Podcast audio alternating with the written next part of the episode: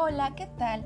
Mi nombre es Mariana Cortés y hoy vengo a hablarte acerca de la motivación, la cual considero que es un tema maravilloso, ya que la motivación es un factor que debe de estar presente en todo momento, ya que es el principal motor de toda actividad, de todo objetivo y de toda meta en la vida. Hoy vengo a hablarte acerca de este tema con el propósito de poder identificar qué es la motivación y cómo podemos mantenerla viva en todo momento.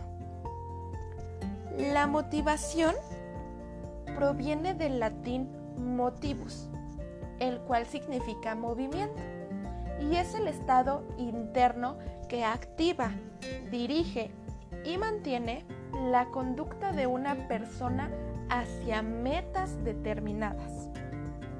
Y bueno, te preguntarás, ¿qué utilidad tiene comprender acerca de este tema?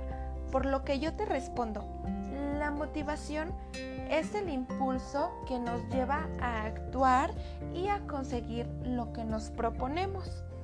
Es el motor que mueve a nuestro mundo entero y es muy importante porque nos lleva a buscar activamente los recursos para garantizar nuestra subsistencia. Para los ejemplos, es preciso decir que la motivación está presente desde lo más sencillo que tal vez podría ser levantarse día con día para tal vez preparar el desayuno, ir al trabajo o ir a la escuela. Asimismo pueden estar presentes hasta en lo más complejo. ¿Qué podría ser estar motivado para emprender un negocio? Por otro lado están los ejemplos básicos de motivación, los cuales serían buscar alimento, comer y buscar una pareja sexual. Y a esto me refiero que son innatos. Por otro lado están los ejemplos secundarios de motivación, los cuales serían estar motivado para realizar nuestras aficiones, proyectos y actividades favoritas. Hoy quisiera hablarte acerca de dos tipos de motivación. La extrínseca, que es de corta duración, y a la cual se refiere que es ajena a nosotros. Son impulsos y elementos del exterior que nos motivan a lograr una recompensa. Y por otro lado está la motivación intrínseca, la cual es interna y es, con mayor duración. Y esta busca recompensa positiva. Tiene relación con nuestros deseos e impulsos internos.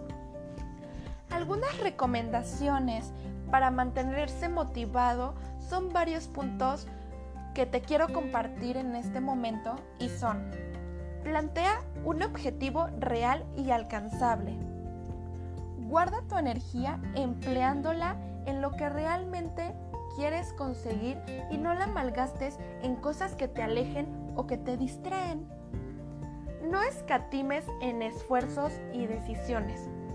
Haz siempre lo que creas que es correcto para impulsar lo que quieres y siempre velo como una inversión. No pierdas de vista tu objetivo. No gastes tiempo en quejarte, ya que esto no te va a traer nada bueno. Oblígate a actuar y a concentrar tu energía en lo que quieres y en lo que buscas. Aprovecha los días en los que te encuentres más alegre, más optimista y con más energía para hacer las cosas que te cuestan. Rodéate de personas optimistas que te ayuden a crecer y que no te detengan. Fíjate en la parte que llevas conseguida y no en la que te falta. Y sobre todo, disfruta el camino, ya que esta es una experiencia y un proceso que jamás será olvidado. En este momento quisiera compartirte una definición de Stephen Robbins donde él define a la motivación como el deseo de hacer mucho esfuerzo para alcanzar las metas de la organización, condicionado por la posibilidad de satisfacer alguna necesidad individual. En este momento te doy las gracias por el tiempo que has destinado para escuchar este podcast y por brindarme el privilegio de compartirte esta información. Nos vemos y que la fuerza esté siempre de tu lado. Hasta la próxima.